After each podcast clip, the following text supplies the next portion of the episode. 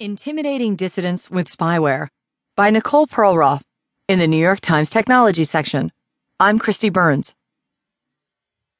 In the past five years, Ahmed Mansour, a human rights activist in the United Arab Emirates, has been jailed and fired from his job, along with having his passport confiscated, his car stolen, his email hacked, his location tracked, and his bank account robbed of $140,000.